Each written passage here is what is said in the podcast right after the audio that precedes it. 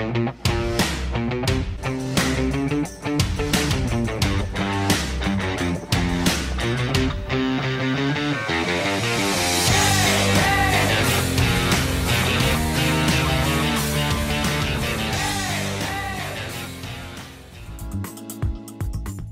Rosie and Bill Show wish to thank our primary sponsors. The Malin Agency, located in Springfield, P A, where they take pride in exceeding expectations every time. Anthony DiCecco and our friends at Tennis Addiction are ready to serve all your tennis needs at their beautiful facility in Exton, P A. Welcome everyone to the Rosie and Bill Show. Our guest this week excelled on the baseball field through high school and college, and many thought he had enough talent to make it all the way to the majors. But along the way, his dreams took him from the diamond to the stage, and he's been cranking out hits of a different kind for over fifteen years.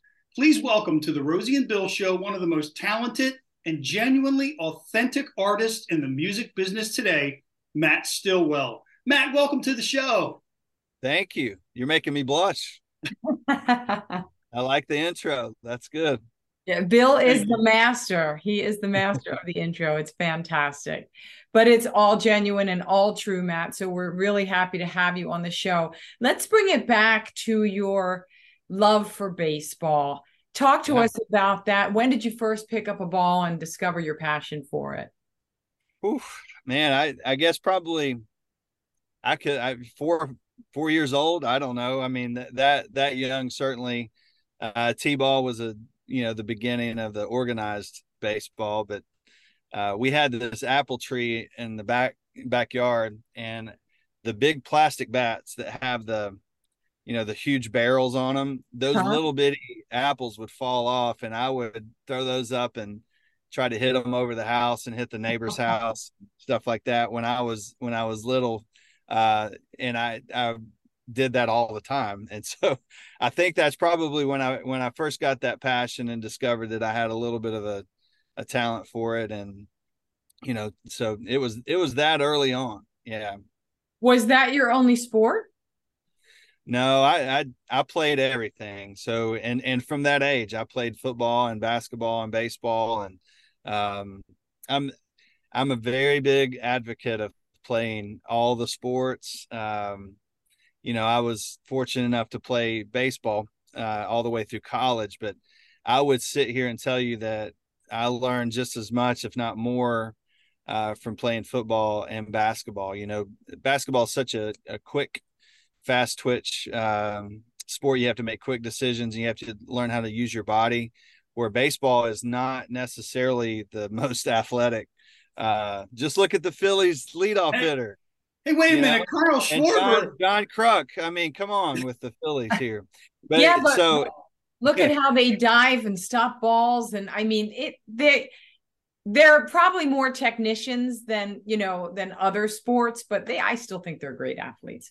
Well, you so where I was going with some of that is that you have to get that athletic Uh, ability, the training and the instincts and stuff come from other sports in many cases. And if you polled most of your uh, major league guys or high level college or whatever, most of those guys played all every sport, and they they're huge advocates for it. And a lot of my friends and teammates and coaches that are still coaching or playing or are scouts now, they look for people that are doing that. You know, I, I think there's such a Uh, a rush to specialize in sports now with kids, and I think that it really hurts them. You start seeing Tommy John surgery when they're like fourteen, fifteen years old, um, which is really crazy. And uh, a lot of that stems from n- not being able to develop. And I feel like that physically, and football teaches you a lot of that, the mental toughness, but also the physical t- toughness and working out um, and, and all that stuff really helped me as I got into college, uh, because I was fast and I, I could run, and I, you know, my footwork was good, and um, I could hit a little bit and throw a little bit, but it, you know, a lot of my physical development came from those other sports. And I, I, I fear that kids today, unless their parents are just spending millions of dollars on, um, you know, these specialized uh, speed and strength programs and all that stuff for a ten year old is just insane. Just go out and run in the backyard and chase dogs around or something, you know? Yeah, that's that's really what you should be doing. So, well, uh, Bill, I know you, I, I want to give you the floor, but I just want to comment on that real quick, because you talked about before we rolled the camera that you're, you know, at your daughter's practice and they play travel ball. And, and, you know, that is the way it is these days. The days of the three sport athlete really are, don't happen much anymore, because everything is so competitive that you really have to get on these travel teams or you can't compete and make the high school team. And I agree with you that um, I think there's too much wear and tear on the same muscles. And that's why these kids are having A C L problems or having all these kind of problems that, you know, we didn't have growing up, not to that degree. No, not at all. And, and I really, first of all, I want to say thank you for talking about all this. This is awesome. Um, the, I really do think that that, I'm going to tell you from a former baseball player, the way I think about it with my girls. Okay. I, they're ten and eleven and they've come back around. They, it was tough for them to listen to me uh, when I would try to teach them how to hit and do all that kind of stuff until, you know, about four years later, they realized that daddy knew what he was talking about.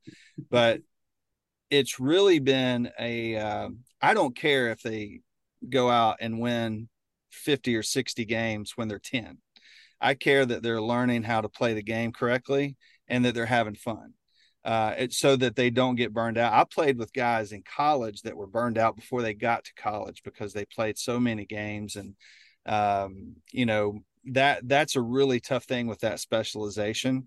Um, one thing that we run into now, the girls are somewhat in middle school, is the seasons are not like they were for me. I played football in the fall, basketball in the winter, and baseball in the spring and summer. And you, you transition from each sport really easy.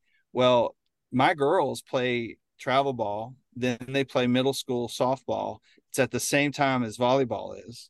And now, and they go right from volleyball into basketball, and you're still in softball season, fall ball, all at the same time, and trying to do school and stuff. And it's just a weird um, thing that they have to go through, and they're ten and eleven. It's real. It's, it's, it's pretty wild. And I think that it changes their, um, you know, it's just, well, it's, it's a different experience than we had. I'll say that. And, um, I hope, you know, one of my girls plays uh, volleyball and basketball and softball. And we try to kind of push, you know, a lot of that on them without pushing it, so to speak, just because we do want them to develop. And you, you learn how to compete in different sports Uh, differently than you do in, in baseball and softball. Uh, winning a game, you know, ultimately is the same, but competing at all the speeds of the games are different. All the, there's different number of teammates, there's different teammates. And so learning all that stuff is really what makes you understand at a, at a higher level what it is to be a teammate, a good teammate. Um, and so I think a lot of that kind of gets thrown out of the way because everybody's in such a rat race to be on the right travel ball team and win, and have, you know, the fact that they have stats and they hit six fifty when they're eleven, I could care less. And most college scouts could care less. I mean, who, who cares? I played with a lot of people that were twelve years old that were home run kings, right? They didn't even play in high school, you know? Mm-hmm. So, when when you get in that situation and it's like, and you're tracking that, you're putting so much pressure to have statistics that simply don't matter. What I like to see, you know, one, my daughter Carolina has really good instincts uh, defensively, and she makes really cool plays uh, that I'm like, oh, she surprised me that she knew what to do in that situation. Uh, I see those type things in players being the things that actually take them farther than, you know, hitting a blooper over the third baseman's head and, and calling it a double. Yeah. So I'm on a soapbox now. You you, no, you, you hit a thing. So these are, Matt, these are, these are great points. And I mean, you know, my, my son is thirty, and when he was younger, I coached him. He played football, baseball, and basketball. I coached him in two out of the three, because uh, as I've said many times on our show, basketball uh, was not for me because of the whole dribbling thing. Um, But I coached That's them in football important. and baseball. you know, and he loved football the most, but I really wanted him to play in the other sports, and he really benefited from it. He became a better athlete all around because he wasn't like some of the other kids specializing in one sport. You know, like you said, some kids fifteen, sixteen years old needing Tommy John surgery because they've been throwing curveballs since they were nine, when you really shouldn't do that that young. No, that's for sure. I, find a plate. Yeah, I and and I do get on my soapbox about a lot of things. I, I will tell you on this, this subject, and especially in the sport of baseball and in music, they parallel themselves so much.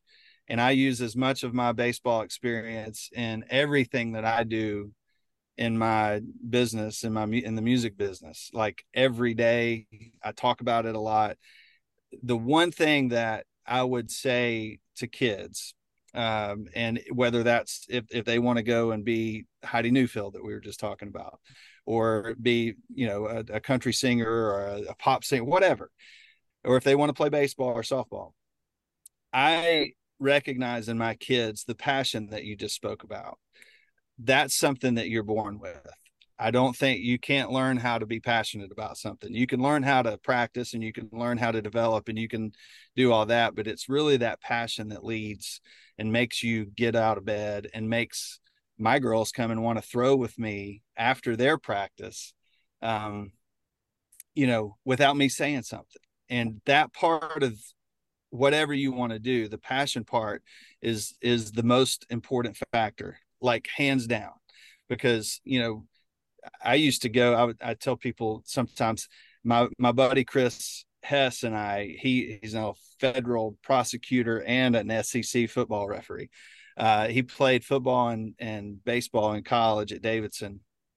Um, but in high school, he and I would get up and meet each other at the batting cages at five a.m. before school. Uh, we would take soft toss and hit off a tee um, while it was dark, with our light, like our car lights or whatever. And then when it got light enough, we'd throw B P to each other. And then we go to my grandmother's house. She'd cook us breakfast. And um, that whole situation for me, no one told me to do that, you know, yeah. and that's I, passion no and action told me there. To that right there, honestly, is really the diff what, what it becomes the difference maker for whether you're a kid, you're in high school, you're in college, you're playing professional ball. You still have to have that passion. Uh, and I'm a firm believer that you're born with that. Uh, I just happen to be have be born with the passion for two things. Uh, I don't know if that's a curse or a blessing, but um, I still lie awake at night dreaming about what I'm doing now. Um, and I'm not young. So, well, you, you know, Matt, you talked about um, uh, that other passion, and, and you actually talked about some parallels between baseball and music. So uh, when and how did music enter the scene for you? So I, just like a lot of people, I sang in church when I was younger. Um, and then like seventh and eighth grade, I, I got into chorus. Uh, and then as I got into high school, I was in chorus and did some productions and stuff like that. But I certainly didn't let it take uh, precedence over over baseball or football or basketball practice. I I stopped a few productions because I had to be at practice or a game or something like that. And um, I always say, if you can see my hands, I always say that music just started doing this for me. And what that was, or when that was, was in college. And it was my junior season was my best season in college. I hit fourteen home runs at three forty-six and stole a bunch of bases and played well in the outfield. I could run and hit. And I, you know, that was the year where I was going to get my shot, you know, had an agent and that whole situation. And uh, it didn't pan out. You never know why, why things don't happen, or at least I don't know necessarily, but it was after that I was playing in the Shenandoah Valley League in Winchester, Virginia, and not far from you guys in Philly. And the, uh, the draft came and went, didn't happen. I still played decent that, uh, the rest of that summer, had a decent, had a really good fall. Um, and that winter I, um, I used to go, so I had two really close, a lot of close friends that played football at Tennessee. Uh, which was just as close to North Carolina as, you know, it was two hours closer than like Chapel Hill and all that stuff was. So as a kid, you either in basketball, you chose Carolina or Duke. Uh, and in football, you chose Clemson or Tennessee. Both were about an hour and a half away. And um, I chose Tennessee very early on. And a lot of guys from Western North Carolina played football at Tennessee uh, that I grew up playing against. Heath Shuler and Benji Shuler's brother, Leonard Little, and Craig King and Sean Bryson, and all those guys from those um, mid and late nineties football teams were from Western North Carolina.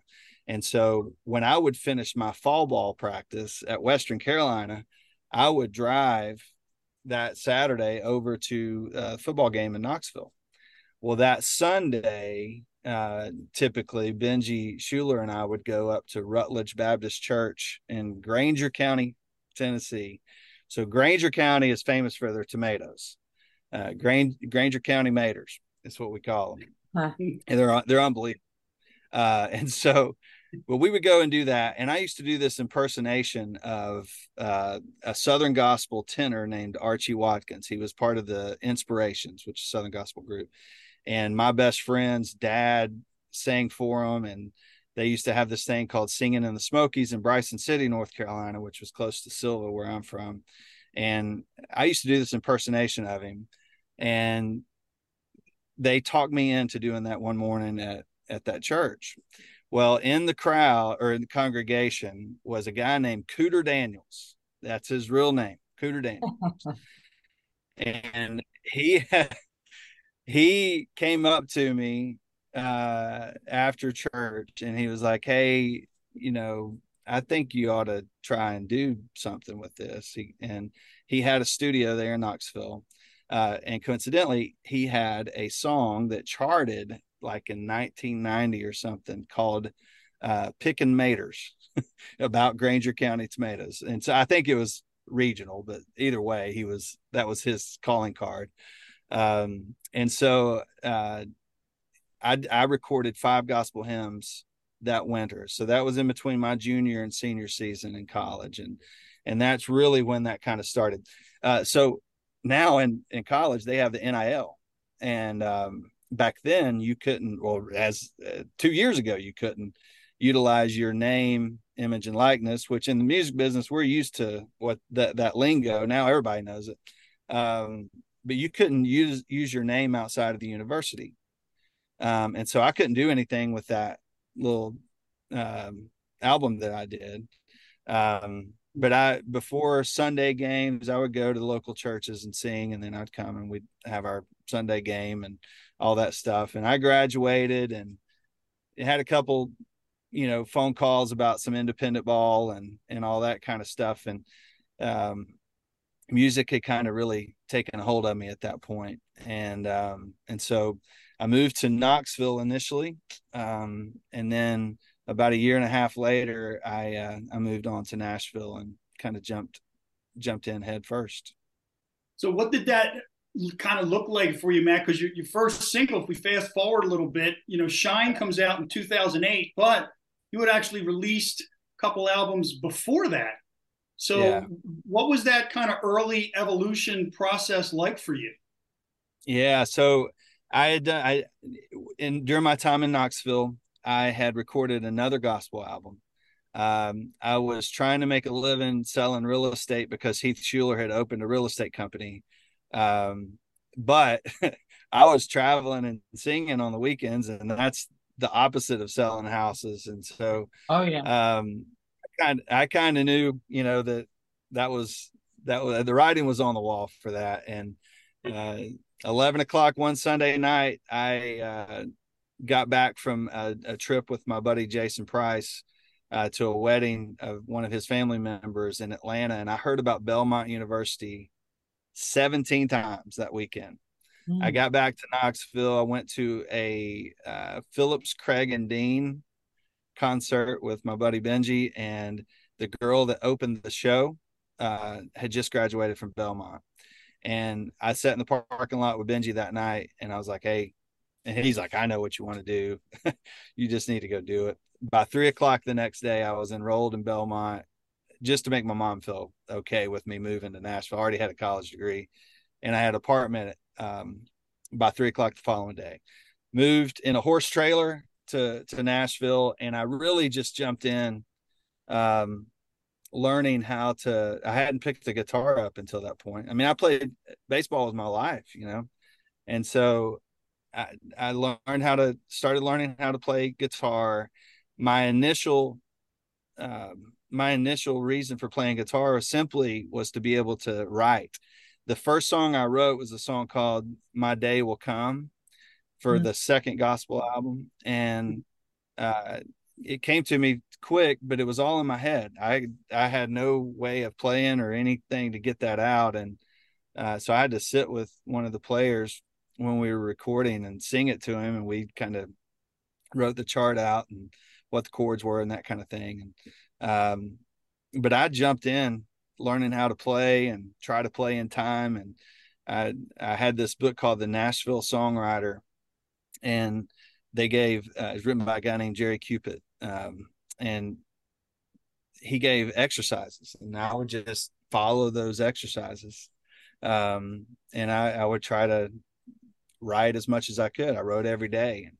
Um, that kind of, I kind of graduated, uh, to where I could accompany myself, which allowed me to kind of get out and start playing. I started playing in Sylvan, North Carolina, and Knoxville, Tennessee. Uh, I started drawing a circle around that, down to Atlanta, Charlotte, up to Johnson City. And, and that circle kind of kept getting bigger. I utilized baseball, my teammates. Um, I used to have this ring of keys, uh, and it was to all my teammates' houses that, you know, were around the Southeast, and they were starting to have kids, and I would come home at one or two in the morning, and their kid would wake me up at like six in the morning. Like, and, uh, it so, but it was an awesome time. I, I would, I would figure out where they were, where they went out, what, what bars they went to. And, and I would cold call those bars and be like, hey, I've got a lot of friends in Columbia, South Carolina. Uh, they're going to come out and drink beer. I'm going to play. And they would come out and drink beer.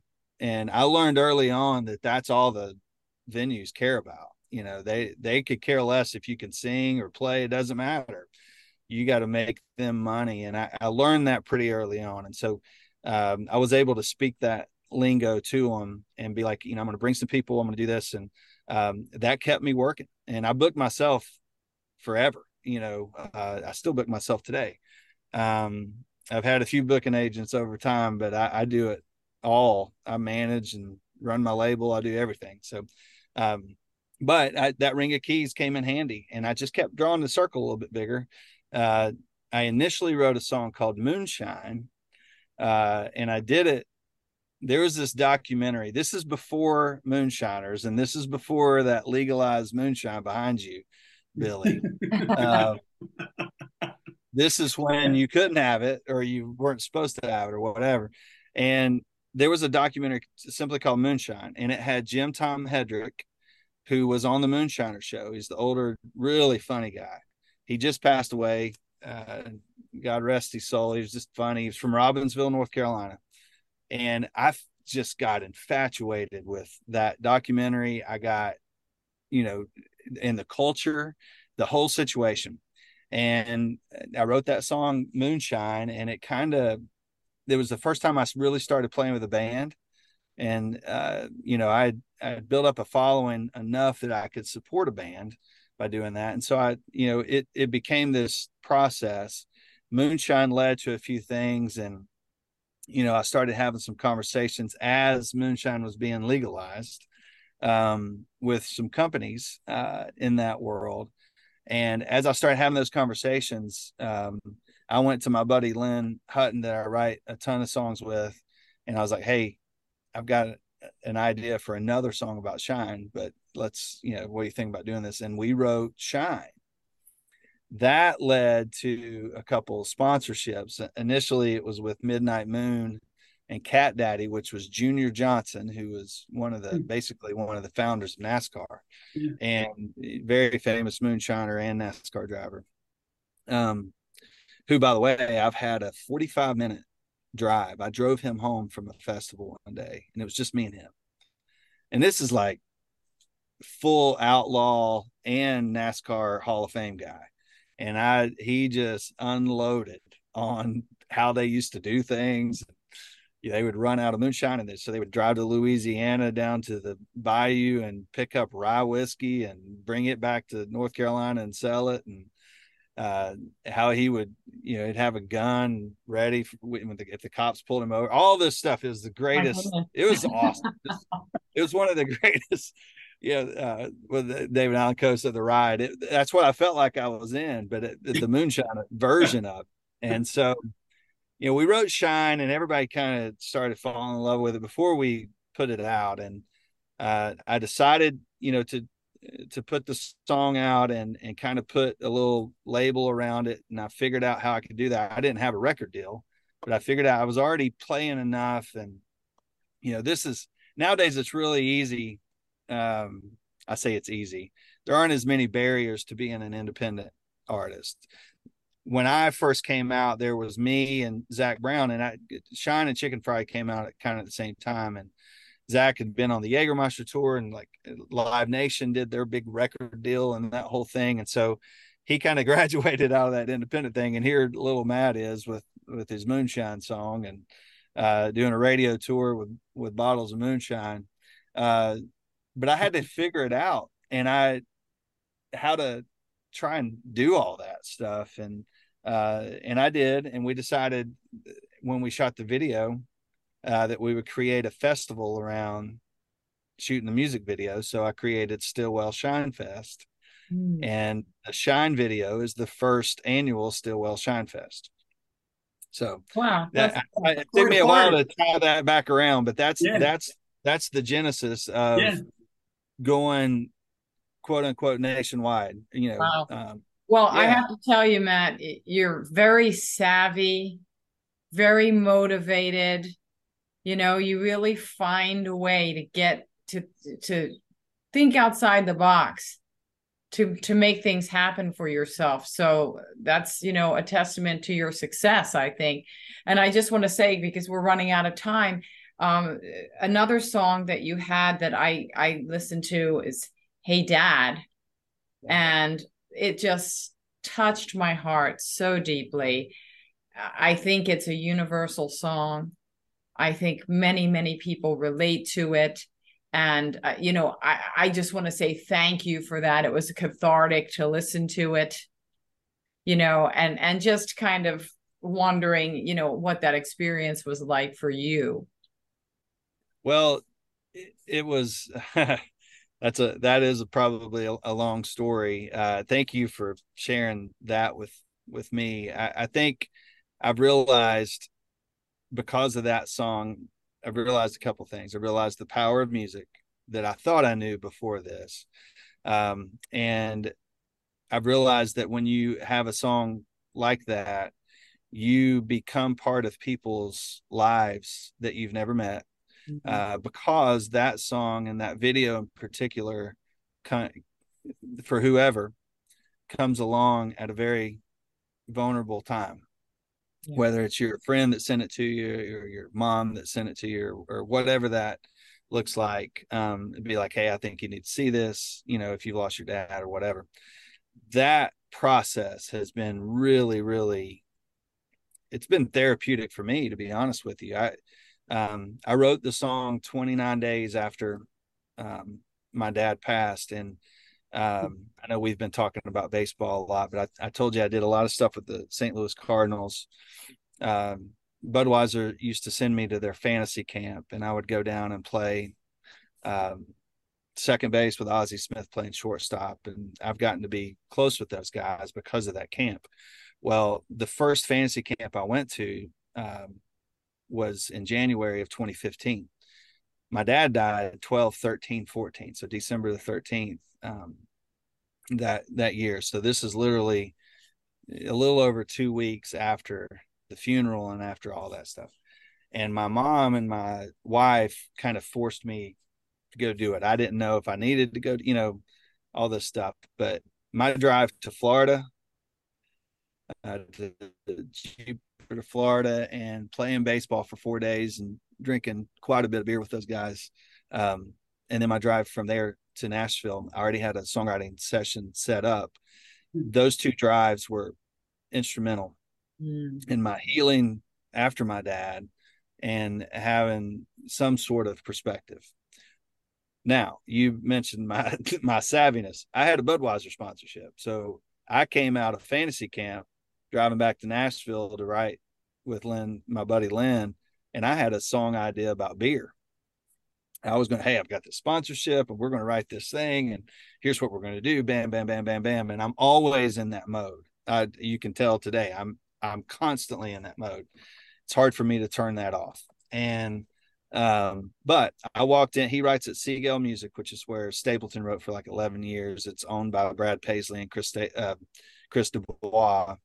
And they, you know, small little company, but they have most of those publishing companies are in houses right there on sixteenth and seventeenth Avenue. And I, I remember vividly walking in that day, and Lynn used to write in the back room on the first floor, and there was a couch, and he had this, um, his guitar case was plaid.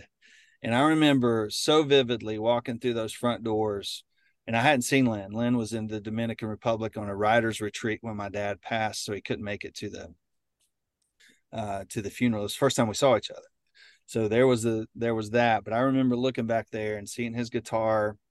Um, I got a cup of coffee and we walked back in there, and I unloaded on him on my beer idea. And, um, he just looked at me and he said, "That ain't what we're doing today, buddy." Um, Whew.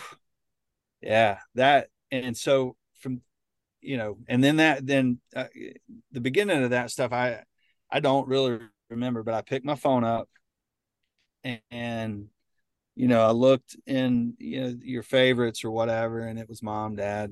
You see it in the videos. Yeah, I saw it. Yeah. Um, and I saw that, and that led to our little conversation, you know, and, and ultimately the song's about a conversation that I could have if I, right. you know, if I could have it. Yeah. And so, um, uh, go ahead. Thank you. Thank you. It's, uh, you know, ultimately, and I'll give you a little inside baseball on that. Um, I cried all through that deal, writing it. And Lynn told me when we were leaving that day, he said, "Man, your homework is to go and sing through every line until you can get through it." And so I, I think we wrote it on a Friday. That Tuesday, um, I drove around Nashville in my truck for like eight hours.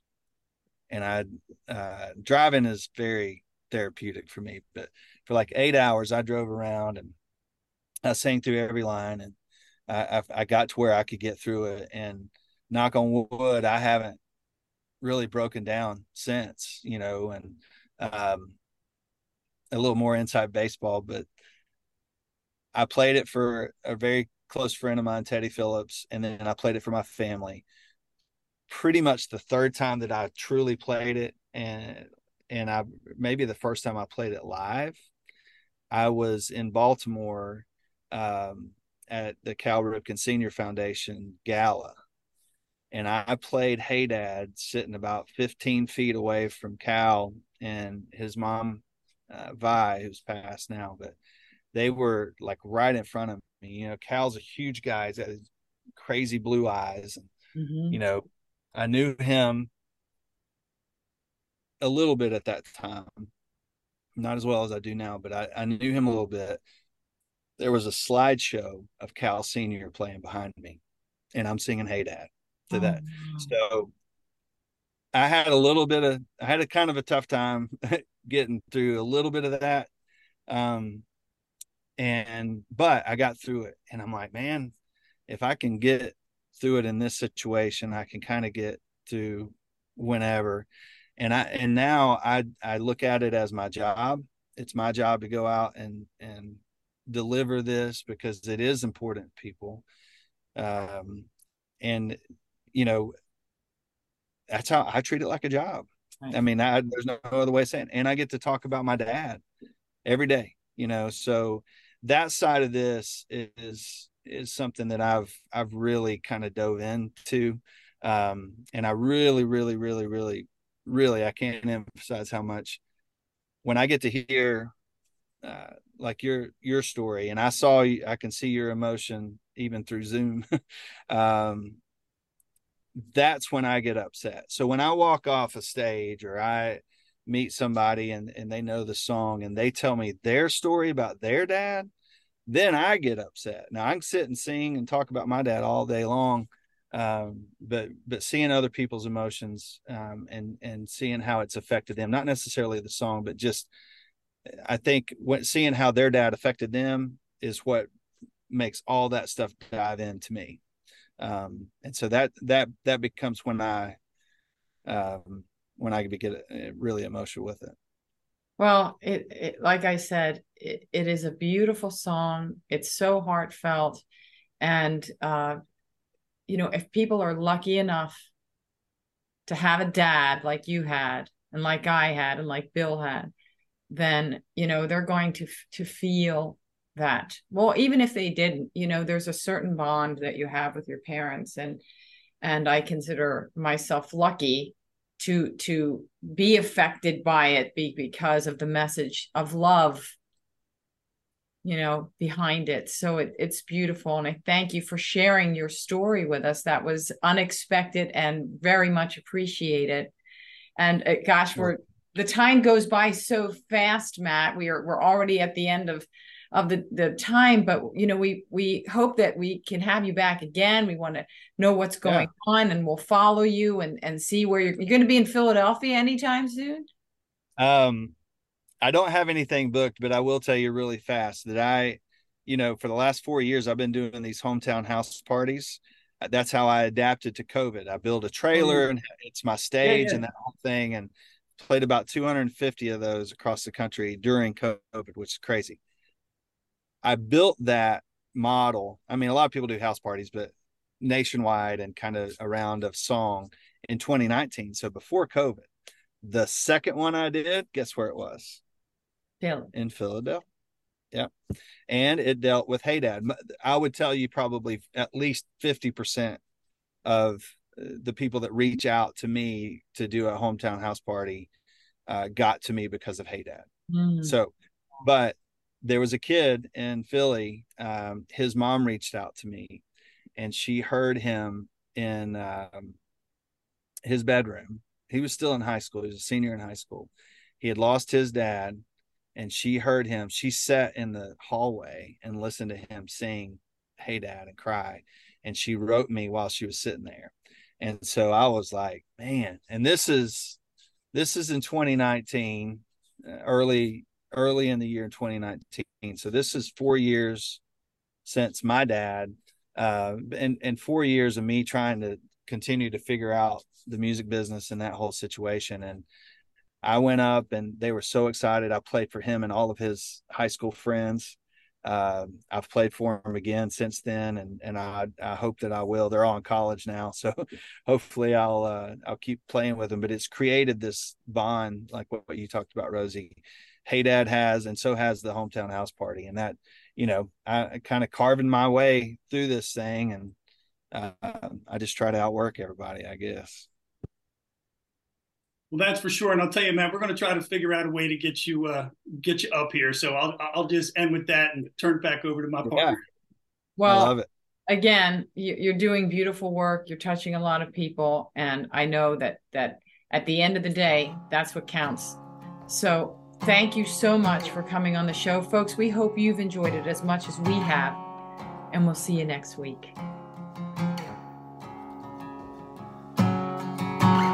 His old hands were like leather, working in a cold Carolina weather, stringing sixty-hour weeks together for my mama, my brothers, and me. And he was old-fashioned, he was old-school, American red, white, and blue. But to me, he was just cool, the man I wanted to be. Well, it ain't set in that he's really gone. If I could call the number still here in my phone, I'd say, hey Dad, it's me Dad, I just wanted to tell you that I miss you bad. He'd make me laugh like he always did. Before he say goodbye, he'd leave me with this: go on boy, be strong boy, don't you shed a tear for me boy. Had a good life, one hell of a run. It's It's alright, I love you, son. Hey, Dad.